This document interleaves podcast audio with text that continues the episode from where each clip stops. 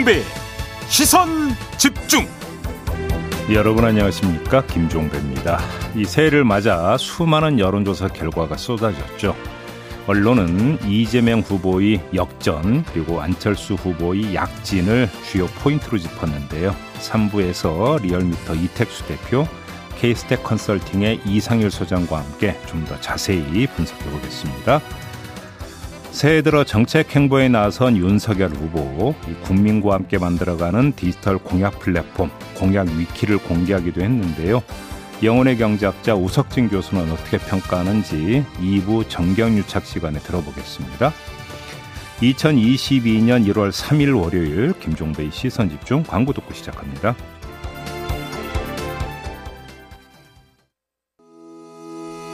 시선 집중은 촌철님들의 다양한 목소리를 기다립니다. 짧은 건 50원, 긴 건 100원인 문자 메시지 샵 8001번, 스마트 라디오 미니와 유튜브 라이브로도 시선 집중과 함께 하실 수 있습니다. 믿고 듣는 진품 시사 김종배의 시선 집중.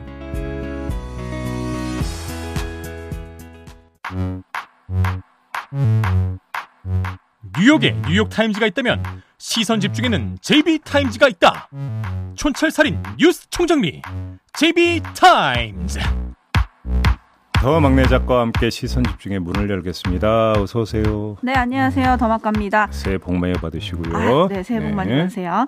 새해에도 삐딱한 정신에 입각해서 주요 뉴스 챙겨 드릴 텐데요. 일반인님, 오, 새해 첫 방송이라고 JB 머리 정갈하게 넘기고 왔네요.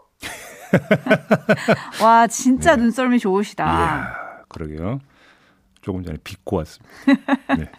네, 제이비가 새해 다짐으로 머리를 열심히 빗었습니다. 네, 서, 새해 첫 방송 아니고 지난주 토요일에 새해 첫 방송이었습니다. 그렇죠, 그렇죠. 네. 네. 평일 방송 처음이시라서 네. 이렇게 말씀해 주신 것 같고요. 고세원 님, 제이비 형님, 더마카 님 포함 제작진 분들 새해 복 많이 받으시고 올 한 해도 삐딱하게 시작합시다라고 해 주셨고요. 네, 우리 아, 촌철 님들 새해 강령하시기 바랍니다. 네. 박영민 님은 매번 팟캐스트로만 만나다가 종배 형님 말씀 들으러 생방에 왔습니다. 바랍니다. 새해에도 삐딱선 정신 화이팅 해주셨는데요. 시작해 볼까요? 네. 새해에도 이렇게 많이 많이 만나주시면 좋을 것 같습니다. 네. 자, 뉴스 분석이 함께하는 제비타임즈 오늘 주목할 뉴스들 챙겨드리겠습니다. 첫 번째 뉴스는 어떤 건가요? 게임 미디어 인벤이라고 있답니다. 여기에 지난 1일 윤석열 후보 서면 인터뷰 기사가 실렸어요. 이 게임의 사행성과 사용자들의 게임 중독을 규제하는 법률 개정에 원칙적으로 찬성한다. 이런 음. 내용이었습니다. 근데 다음 날 윤석열 후보 페이스북에 올라온 글은 내용이 좀 달랐어요. 게임은 결코 질병이 아니다. 지나친 사행성이 우려되는 부분 이외에는 게임에 대한 구시대적인 규제 이건 신중해야 한다. 네. 요런 요지의 글이었습니다. 하루 사이를 두고 좀 앞뒤가 맞지 않는 내용이 올라온 거죠. 그래서 이 도대체 어떻게 된 건가 배경이 궁금했는데 하태경 의원이 SNS에 글을 올렸습니다. 네. 이 어, SNS 글을 보면 서면 인터뷰가 윤석열 후보에게 보고조차 되지 않았다는 걸 확인했다. 어허. 이렇게 밝혔고요. 게임은 2030 세대에게 지대한 영향력을 끼치는 이슈인데 이런 큰 문제를 후보 본인도 모른 채 후보 이름으로 내는 현재 선대위는 심각한 문제가 있다. 네. 후보 패싱한 관계자를 찾아내 일벌백계해야 한다. 네. 이렇게 주장을 한 겁니다. 후보 패싱이라는 말까지 등장을 했는데 또다시 음. 메시지 혼선을 자초한 셈이 됐습니다. 자, 이 대목에서 또 한 분을 소환을 해야 되는데요. 김종인 총괄 선대위원장입니다. 음흠. 본인이 직접 나서서 뭐라고 이야기를 했냐면 내가 지금은 좀 직접적으로 모든 걸 관리를 하려고 그런다. 이렇게 이야기를 했어요. 음. 메시지에서부터 모든 연설문이 전부 유권자에게 제대로 반영이 될 수 있고 유권자가 그걸 보고 판단할 수 있는 능력을 기를 수 있도록 적극 개입을 할 것이다. 네. 이렇게 말한 거거든요. 여기서 밑줄 그어야 되는 부분은 연설문입니다. 김종인 총괄이 메시지를 직접 관리하겠다면서 그 대상으로 삼은 게 연설문인 건데 음. 조금 범위를 넓히면 서면 인터뷰 같은 경우도 관리 대상에 들어갈 수 있다고 봐야 되겠죠. 네. 연설문 같은 경우는 미리 체크가 가능하다고 한다면 서면 인터뷰 내용도 마찬가지일 테니까요. 음. 자 그러면 인벤에 실린 건 윤석열 총괄의 어, 데스킹을 거친 것일까 아닐까 이것도 궁금해지는 거죠. 네. 그러면 윤석열 총괄의 데스킹을 거쳤으면 후보 패싱이냐 아니냐 또이 문제가 또 나오게 되는 거겠죠. 음. 하지만 그건 둘째 치고 다른 점을 좀 짚어야 될 것 같은데요. 문제는 메시지 전달이 연설문이나 서면 인터뷰로 한정이 되지가 않는다는 데 있습니다. 음. 즉석 발언이 오히려 더 많다고 봐야 되지 않겠습니까? 그렇죠. 기자들이 항상 질문을 하니까. 그러니까요. 자, 즉석 발언을 김종인 총괄은 사정 관리할 수 있겠느냐라고 하는 아주 현실적인 문제가 제기가 될 수밖에 없는 거죠. 네. 여기서 그러면 어떻게 할 것이냐? 음흠. 자, 관리에 한계, 한계가 있을 수밖에 없다. 이 이야기는 뭐 자연스럽게 따라 붙는 건데요. 관리에 한계가 있을 수밖에 없다고 보는 또 다른 이유가 있습니다. 김종인 총괄의 말 중에 이런 대목도 있어요. 후보 비서실이 후보 성향에 맞춰서 메시지를 만들다 보니까 그런데 선거 때는 후보 성향에 맞추면 안 된다. 네. 이렇게 말했습니다. 후보의 메시지를 후보 성향에 안 맞추면 누구 성향에 맞출지. 궁금하긴 한데 네. 이건 둘째 치고 여기서 질문이 성립이 되지 않잖아. 되는 게 지금까지 윤석열 후보 성향에 맞춘 메시지가 많이 나왔다는 얘기가 되는 거겠죠. 이렇게 되면 네. 그런데도 그렇게 수없는 설화가 발생을 했다면 도대체 그럼 이건 어떻게 해야 해석을 해야 되는 거냐? 음. 라는 문제가 되고요. 후보 성향에 맞춘 메시지를 갖고도 이렇게 수많은 사료가 나왔는데 만약에 후보 성향과 맞지 않는 메시지를 관리를 하면서 또 즉석 발언에서 만약에 어깃장이 난다면 그때는 도대체 어떻게 할 거냐? 이런 문제가 발생하는 거 아니겠습니까? 음. 자, 그러면 즉석 발언을 관리하는 방법은 하나밖에 없죠. 윤석열 후보를 아바타로 만드는 것. 음. 근데 이게 현실적으로 가능하냐라는 겁니다. 그거는 네, 불가능할 것 같은데요. 그러니까요. 네, 그러니까 윤, 연설문 낭독과 즉석 발언 사이의 부조화는 더 커질 수도 있다. 이 말씀을 좀 짚어주신 건데, 예를 들어서 뭐 추가 해명으로 논란이 조금 사그라들기는 했지만, 지난주에 윤석열 후보가 나라가 없으면 국민이 있겠느냐. 라고 했던 발언도 좀 논란이 됐었고 네. 또 당선이 되면 추경을 하겠다 이거를 두고 민주당에서 그러면 이제 낙선하면 안 하겠다는 거냐 음. 이렇게 지금 공격을 하니까 기자들이 그걸 묻자 공약이라는 게 원래 다 그런 거 아닌가. 그건 누구나 마찬가지다. 이런 발언을 해가지고 또 논란을 자초를 했었거든요. 네. 이런 거는 이제 즉석 발언이라서 관리가 안 됐다. 뭐 이렇게 봐야 될까요? 그럼 그렇죠. 이런 걸 좀 못하게 그러니까 될까요? 그 예를 들어서 지금 지금까지 나왔던 윤석열 후보의 설화 가운데 사전에 정리가 되고 사전에 아, 다시 데스킹이 됐던 연설문이나 이런 데에서 발생한 설화하고 그게 아니라 즉석 발언에서 나온 설화하고 한번 비교를 해보세요. 어떤 게더 음. 많은지 압도적으로 네. 즉석 발언에서 나온 게 더 많은 거 아니겠습니까? 네. 이걸 도대체 어떻게 관리하게 되냐라는 거예요. 그러니까요. 그렇다고 또 즉석 발언을 안 한다. 기자들의 물음에 답을 안 한다. 이러면 또 불통 논란이 불거질 테니까 당연히 그렇게 안 할 수는 없겠죠. 네. 그런데 김종일 총괄 선대위원장이 관리를 하면 뭐 이런 실수는 줄겠죠. 하지만 메시지를 대놓고 관리할 경우에 후보에게 또 어떤 영향을 미칠 것인가 요걸 또 생각을 해봐야 되는데 네. 그거를 생각해보게 하는 장면이 어제 있었습니다. 네. 코로나19 자영업 피해 현장 간담회 후에 공약을 발표하는 윤석열 후보의 목소리 잠깐 들어보시죠. 먼저 그 한국형 그 대출 감면 이 프로젝트라는 공약을 하나 발표를 먼저 하겠습니다. 네. 공식 이름은 한국형 반값 임대료 프로젝트입니다. 그래, 이름을 뭐 그렇게 붙일까? 그럼 반값 네.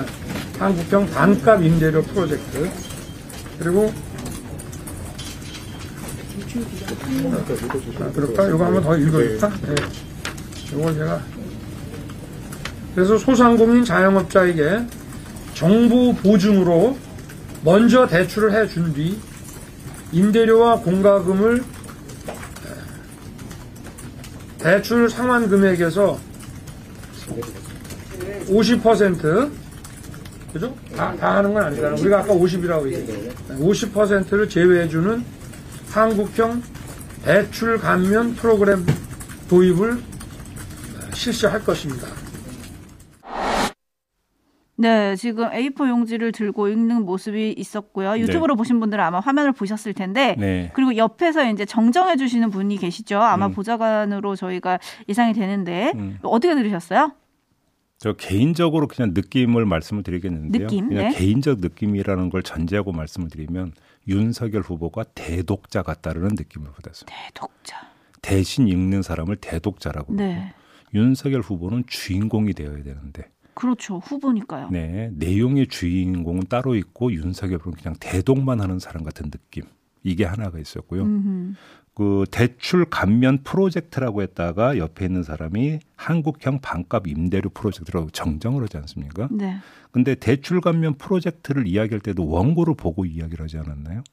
네. 제 눈에는 그렇게 비쳤거든요. 음. 그러면 그냥 그 즉석에서 윤석열 후보가 이 한, 한국형 대출 감면 프로젝트라고 하는 용어를 만든 게 아니라 원고에 또 그렇게 쓰여 있는 것 같은데 옆에 있는 사람은 그 정식 명칭은 또 다른 거라고 이야기를 한다면 제가 볼 때는 윤석열 후보를 둘째 치고 선대의 실무 라인에서도 뭔가 지금 정리가 안 돼 있는 거 아니냐. 음. 요런 추정도 가능해지는 거겠지. 어허, 네, 그 음. 부분도 좀 확인을 해봐야 되겠네요. 네. 그리고 이제 기- 이렇기 때문에 이제 김종인 총괄위원장이 자신이 모든 메시지를 관리하겠다 이렇게 나온 거잖아요. 음. 거기에 대해서 많은 분들이 의견을 보내주셨는데 알렉산더님 같은 경우는 어린아이 대하듯 꼭두각시를 만드시겠다는 거냐 이런 좀 부정적인 의견을 보내주셨고요. 네. 925 하나님 네. 드디어 상황 본격 등장하는 건가요?라고 해주셨고 음. 김우영님 이러다 대통령도 대신해주면 어쩌죠? CSJ님 대통령 되면 수렴 청정 한다는 말인가요? 라는 마- 의견을 좀 보내주셨고요. 희망의 대안님은 관리 대상이라니 대선 후보에게 하는 말이 맞나요? 라는 의견도 보내주셨고 아 이거는 네 박영민님은 얼굴마당 같습니다. 이런 의견도 보내주셨는데 아주 부정적인 의견들이 좀 있으시네요. 참고로 방송사의 보도국이나 음. 신문사의 편집국에는 국장이 계십니다. 그렇죠? 그렇죠. 국장은 그날 그날 나가는 보도를 총괄하고 있는 사람입니다. 그럼 그 국장님들은 자사 지면이나 화면에 나가는 보도를 전체를 다 보는 줄 아십니까? 못 봅니다. 네. 네. 나는 조선의 고모다님 리더가 되어야 할 것이 리더군요. 이게 영어인데요. 앞에는 R과 L 발음이 그렇죠. 참 어렵죠. 네, 네, 네, 그렇습니다. 네. 그래서 이제 김영호 전 국회의장 어떻게 보면 당의 원로라고 할 수 있죠. 네. 이분이 새해 국민의힘에 보내는 쓴 약 세 봉지 아마 이준석 대표의 비단 주머니 세 개를 조금 네, 인용하신 게 아닌가 싶은데 쓴 약 세 봉지라는 제목으로 글을 올리셨습니다. 네. 그러면서 윤석열 후보를 향해서 정책과 기본 방향은 되돌아보고 어투, 행동, 인사법 모두 바꿔야 된다. 말을 하는데 메시지가 없다. 말에 절제가 부족하면 실언, 허언처럼 들린다. 음. 소리는 거칠고 강하지만 핵심도 강조점도 불분명하다. 간절함이 없다. 뭐 이런 얘기를 쭉 늘어놓으셨거든요. 네. 그래서 진정성으로 승부를 봐야 된다라고 하셨는데 요런 게 어떻게 해법이 될까요? 제가 볼 때는 하나만 한 소리 같은데요. 네? 왜냐? 어투, 행동, 인사법 모두 바뀌어야 된다고 했고 네. 눈빛과 숨결, 몸짓과 목소리도 주의를? 기울여야 된다고 그렇죠. 했거든요. 거기서 간절함이 배어 나와야 된다라고 했어요. 한마디로 정리하면 그건 전신 성형입니다. 아하. 한순간에 이게 가능한 얘기가 아니잖아요. 네. 솔직히 말씀을 드려서. 네. 이거는 아니 윤석열 후보가 가능하지 않다가 누가 되더라도 이거 한순간에 이거는 가능하지가 않아요. 수십 년간 살아오면서 배어 있는 게 어떻게 하루아침에 다 바뀌어집니까? 음흠. 바뀌고 싶겠죠. 근데 바뀔 수 있는 훈련으로 통해서 트레이닝을 통해서 바뀔 수 있는 것과 당장 못 바뀔 게 있는 거죠. 네. 근데 그런 걸 구분하지 않고 다 바꿔야 된다고 한다면 그건 맞는 말이죠. 당연히 맞는 말인데 효과가 있는 말이냐는 또 별개의 차원이 되는 거 아니겠습니까? 음흠. 제가 볼 때는 불가능한 이야기를 훈수 두고 있다. 저는 이렇게 생각합니다. 아, 그래서 그럴까요? 이제 바꾸는 거를 거친 입에서 정책적으로 좀 바꾼 것 같습니다. 윤석열 음. 후보가 어제 하루만 해도 한 네 개 공약을 쏟아냈어요. 네. 그러면서 이제 새해 시작을 정책 행보로 열었는데 음, 지난주에는 조금 입이 거칠어지셨었잖아요. 네. 그래서 네거티브 얘기가 좀 있었는데 음. 이제 네거티브 조금 뒤로 물러내고 정책으로 다가가겠다는 의지. 요게 이제 새해 밝히신 건데 어떻게 효과가 좀 있을까요? 효과 이전에 저는 이건 반길 일이라고 생각합니다. 제발 좀 이렇게 좀 하세요. 그렇죠, 이건 여야 그렇죠. 후보 막론하고 모두에게 드리는 말씀인데요. 아니 지금 국민이 대통령 선거에 관심을 두고 누가 대통령이 되는데 촉각을 곤두세우는 이유가 뭐겠습니까? 누가 대통령이 되느냐에 따라서 국가 정책이 어떻게 바뀌고 내 삶이 어떻게 바뀌는 거냐 이것 때문이잖아요. 음. 본령은 정책이잖아요. 그렇죠. 인기 투표하는 거 아니잖아요. 그렇죠. 그런 점에서 정책에 무게 중심을 두는 건 제가 볼 때는 너무나 당연한데 너무 늦었죠. 음흠. 솔직히 말씀을 드려서. 아직 뭐 있으니까요, 시간이. 네. 근데 문제는 정책을 꺼냈는데 관심은 단일화로 옮겨가고 있다. 이거 아닐까요? 제이비타임스 다음 주목할 뉴스 전해주시죠. 신년 여론조사 결과가 쏟아지지 않았습니까? 네. 저희가 잠시 후 3부에서 이거 입체 분석을 좀 해보긴 할 텐데요. 아, 그러니까 그건 건너, 건너뛰고 여기서 딱 하나만 짚겠습니다. 안철수 후보인데요. 뭐 수치의 차이는 있지만 안철수 후보의 지지율이 상승 추세를 보이고 있다. 이렇게 이야기할 수가 있습니다. 네. 관련해서 안철수 후보를 향해 단일화에 대한 질문이 쏟아지고 있습니다. 이에 대한 안철수 후보의 답은 한마디로 no 이거 아니겠습니까? no. 네. JTBC와의 인터뷰를 보니까 단일화는 생각 안 하고 있다. 나는 그렇게 정치 공학적으로 생각하는 사람이 아니다. 뚜벅뚜벅 계획대로 가는 사람이다. 이렇게 딱, 잘, 딱 잘라 말했고요. 음. 자, 그러면 안철수 후보가 생각하는 계획이라고 하는 게 뭘까? 이게 궁금한데 네. 이런 말이 있더라고요. 설 연휴인 이번 달 말에 3강 후보로 도약할 것이다. 그리고 기대한다. 음. 이렇게 이야기했는데 이게 계획인 것 같습니다. 네, 지금 5722님이 안철수 후보는 또 중대 사퇴할 건가요? 이번엔 안 되더라도 꾸준한 자기 정책 가지고 끝까지 해야 차기 대권을 기대할 수 있을 겁니다라고 보내주셨는데 어떻게 될까요? 지금 시점에서 안철수 후보에게 단일화 여부를 물어보는 건 되게 어리석은 짓이라고 저는 생각을 합니다. 아 그래요? 예. 많은 언론이 그렇게 썼던데. 네. 그래서 그 삐딱선 타야죠. 네네. 네. 안철수 후보의 지지율 상승세가 윤석열 후보의 지지율 하락세와 긴밀히 결부돼 있다라는 게 일반적인 분석이죠. 이 분석에 따르면 안철수 후보는 윤석열 후보의 대체제로 선택이 되고 있는 겁니다. 음흠. 거칠게 본다면. 따라서 안철수 후보 입장에선 윤석열 후보와 각을 세우면서 차별화를 해도 부족할 판입니다. 네. 오히려 그렇게 해야만이 아, 윤석열 후보로부터 떨어져 나오는 표를 더 수확할 수 있다고 판단하는 게 아주 상식일 거예요. 그런데 여기서 단일화 얘기를 꺼내버리면 어떻게 되는 겁니까? 윤석열 후보하고 한두름으로 엮여버립니다. 음흠. 그러면 오히려 대체 효과라고 하는 것들을 스스로 반감을 시키는데 단일화 얘기를 지금 왜 꺼냅니까 안철수 후보가? 오호. 설령 설령 속마음에 그런 게 있다 하더라도 지금은 딱 끊을 때죠. 네. 그렇기 때문에 안철수 후보를 향해서 단일화 하실 겁니까? 라고 물어봤자 나올 대답은 정해져 있다라는 음. 거예요. 그런 점에서 어리석다. 이런 말씀을 드리는 거고요. 네. 결국 관전 포인트는 안철수 후보의 말대로 1월 말, 뭐 더 나아가서 2월 초에 3강 체제가 성립되는가 여부다. 저는 이렇게 보거든요. 네. 많은 사람들은 이 대목에서 왜 그럼 그게 중요하지? 아, 거래하려고 이렇게 생각을 하실 거예요. 어허. 안철수 후보가 그렇게 몸값을 올려놓고 단일화 협상에 나서서 실리를 챙길 거라고 할- 챙기려고 할 것이다. 이런 게 이제 그 다음에 나오는 그 진단인데 제가 볼 땐 이것도 되게 어설픈 분석인 것 같아요. 아 그래요? 자, 되돌아볼 필요가 있는데요. 예를 들어서 안철수 후보가 박원순 전 시장에게 했던 거 그건 단일화가 아니라 양보라고 치니까 빼고 네. 단일화에 응했던 게 두 번 있었습니다. 음. 2012년 대선 때 기억하시죠? 네. 그다음에 작년 4.7 서울시장 보궐선거 때였습니다. 이때 안철수 후보가 단일화에 응했다가 어떤 실리를 챙겼습니까? 실리 챙긴 거 아무것도 없어요. 네. 그렇죠. 거래한 거 아무것도 없어요. 자, 여기서 다시 우리가 복귀를 해야 되는 게 그러면 왜 안철수 후보는 그때 거래를 하지 않았을까요?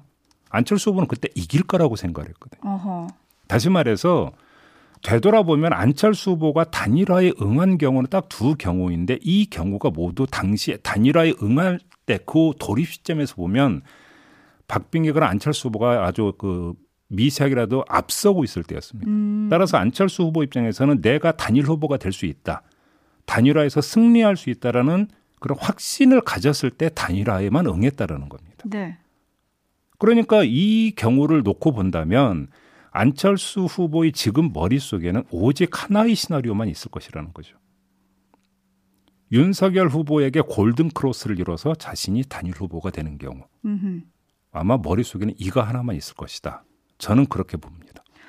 네, 김영민 님이 안철수의 입꼬리 지금 올라가는 중이라고 보내주셨고요. 네. 반면에 JL, 아, JI 킴 님은 반사체일 뿐. 아, 안철수 해주셨고요. 후보가 네. 윤석열 후보에 대한 반사체가 되는 겁니까? 그렇죠. 이때는? 그런 의미신 것 같아요. 음. 그리고 해바라기님, 이번엔 안철수 한다. 안철수 한다. 네, 네. 그리고 블루피처님은 아닌데 안철수 후보는 항상 단일화 하던데 이렇게 또 의견을 보내주셨는데 네. 어쨌든 내가 단일 후보가 될 거다 이걸 지금 안철수 후보가 생각하고 있다는 거잖아요. 네. 근데 그렇게 되려면 사실 아직 지지율을 좀 많이 끌어올려야 하거든요. 그러니까 네. 그러면 킬러 콘텐츠 비장의 무기가 뭐예요? 그거는 비장의 무게는 그 비장이잖아요. 비장 꺼내겠습니까? 지금은 아, 뭐 언젠가 네. 뚜벅, 꺼내겠죠. 뚜벅? 네. 네. 이건가요? 뚜벅뚜벅. 네. 네, 그렇게 될 수도 있겠죠. 아, 알겠습니다. 네. 네, 뉴스와 분석이 함께하는 제이비타임즈 다음 주목할 뉴스는 오디오로 먼저 만나보시죠. 우리 국민으로 추정되는 신업 미상자 한 명이 강원도 최전방 철책을 넘어 월북했습니다. 1월 1일 야간에 동부전선 DMZ를 통해 미상의원 1명이 월북한 상황이 있었으며 군 당국이 뒤늦게 확인해 보니 월북자가 감시 장비에 처음 포착된 건 무려 3시간 전이었습니다. 오후 6시 40분 GOP 철책을 넘어가는 모습이 고스란히 CCTV에 찍혀 있었고 철책에 설치된 감지 센서도 정상 작동해 초소 상황실에는 경보까지 울렸습니다. 하지만 CCTV 감시병은 월책 장면을 아예 보지 못했고 경보가 울렸다는 연락을 받고 출동한 초동조치 부대는 철책에 이상 없다며 바로 철수했습니다. 문제는 동부전선 이 일대 경계가 계속 뚫리고 있다는 겁니다. 네. 말 그대로 계속 뚫리고 있다라는 거죠. 네. 이곳이 어디입니까? 22사단 관할 지역이라는 거 아니겠습니까? 네. 2012년에 노크 귀순이 있었습니다. 2020년에 월책 귀순이 있었고요.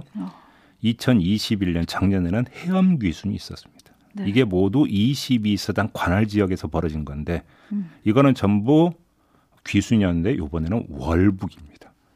네. 그래서 지금 22사단 관할 지역이 너무나 넓다 보니까 음. 과학화 경계 시스템 개선을 최우선적으로 치- 그러니까 그 추진하는 그 대상 지역으로도 설정이 됐는데 그래 봤자 또 뚫렸다 이런 이야기 되는 것이죠. 네. 어떻게 해야 될까요, 이거? 그러니까 아무리 과학화하면 뭐 합니까? 조금 전에 뉴스 리포트에도 나왔잖아요. CCTV에 찍혔지만 감시병이 인지하지 못했다라는 거고 네. 경보가 울렸지만 초동조치 부대는 철책 이상 유무를 발견하지 못했다라는 거고 아이고. 결국은 대응은 과학이 하는 게 아니라 장병이 하는 건데 네. 여기서 구멍이 뚫리면 방법이 없는 거잖아요. 아무리 그렇죠. 과학화 해봤자. 네.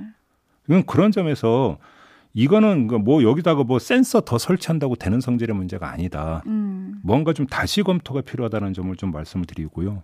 또 한 가지는 월북자의 신원은 지금 전혀 모르잖아요. 누군지. 네. 월북자의 신원은 오리무중이고 거기다가 월북 이후에 생존 여부도 현재로서는 오리무중이거든요. 음. 제가 이 말씀을 드리는 이유가 지금 북한이 코로나 방역 때문에 어떻게 하고 있냐 월경자를 발견 즉시 사살하고 있는 그러니까요. 이런 상태거든요. 그래서 이 사람이 지금 월북한 이후에 어떻게 되는지를 지금 아무도 모르고 있기 때문에 이게 어떻게 되는지 좀 궁금한 대목이죠. 그러니까요. 아직 그 뉴스가 전해지지 않고 있던데요. 네. 네. 좀, 좀 빨리 그건 좀 확인이 됐으면 좋겠다 이런 생각이 있고요. 네. 9039님, 22사단 그래서 별들의 무덤이라는 이야기까지 있죠. 음. 사고가 하도 자주 나가지고 사단장들이 자주 날아가신다는 뭐 음. 이런 거죠. 음. 빈첸시오 드폴님이 뚫어뻥이냐?라고 해주셨고요.